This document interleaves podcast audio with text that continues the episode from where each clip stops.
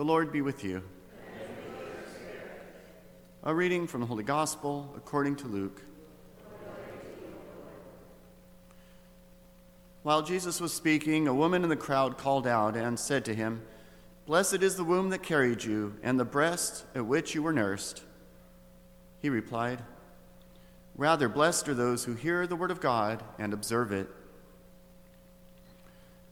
The Gospel of the Lord.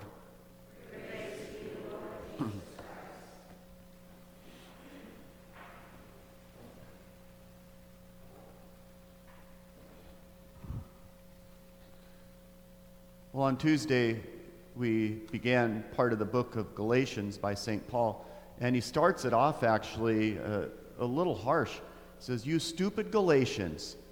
Now imagine if I came up and said to all of you, You stupid St. Cecilians, you know, I mean, it would just be something that would be considered pretty, pretty abrasive. And in his day, it was a very strong opening to this letter. And he was doing that because he wanted to get their attention because they were not following what he had preached to them and what they came to understand.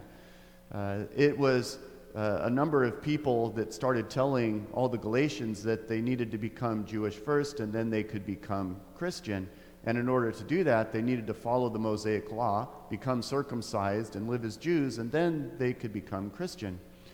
St. Paul's point was that the Old Covenant that we have in the law of Moses was great for what it was intended to be, but it was intended to be something that would take the Israelites, separate them from the people, uh, the Gentiles, help them to be a light to the Gentiles, uh, to have another way of living so that this other way of living is more in line with what God calls us to do. But the problem with the law of Moses, it was not intended to save.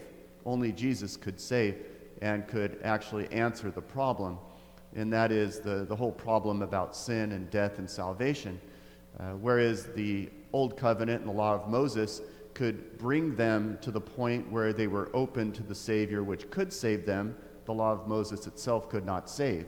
So it didn't make sense once Jesus did come and offered salvation that they should start with the law of Moses for the Gentiles because Jesus is the Messiah of all people and all people could now have access to salvation. Um, one way to look at it is I heard this metaphor used once. You have this boat with all the provisions to get you where you need to be, but once you land on shore and you're in the new land, you no longer need the provisions in the boat because you have the new land uh, that offers you everything you need. So, in a similar way, the Old Testament law was to get the history of salvation where it needed to be, and that was Jesus and, and his death and resurrection and the new covenant. Uh, but once we get there, we no longer need to be going to the boat because we have that and everything more in the new covenant.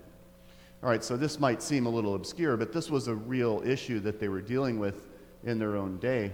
And St. Paul needed to forcefully tell them that no, you don't understand that with Jesus' death and resurrection, we have access to salvation through him and through faith.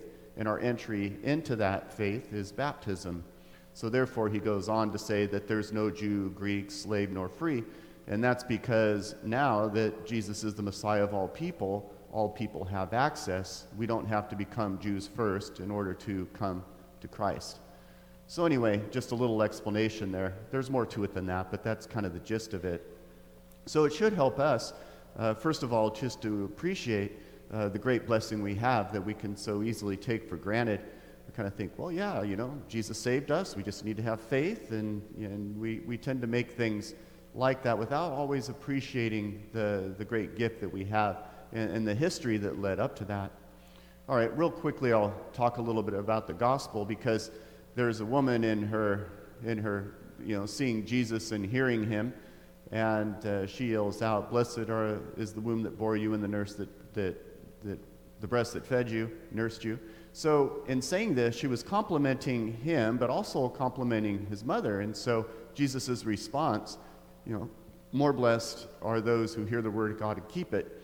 It might seem like he's dissing his mother, but that's not the case at all, because Mary was not the greatest saint we've ever had because she just happened to be the biological mother of Jesus. It's also because her faith, because of how she did receive the Word of God and keep it. Uh, she received it, of course, in the very beginning at the Annunciation, but she kept it throughout her entire life. She was there at all the important moments of Jesus' life and his death and the resurrection and Pentecost. And it's just a great sign for us to understand that, that really it's her faithfulness that, that we honor more than anything.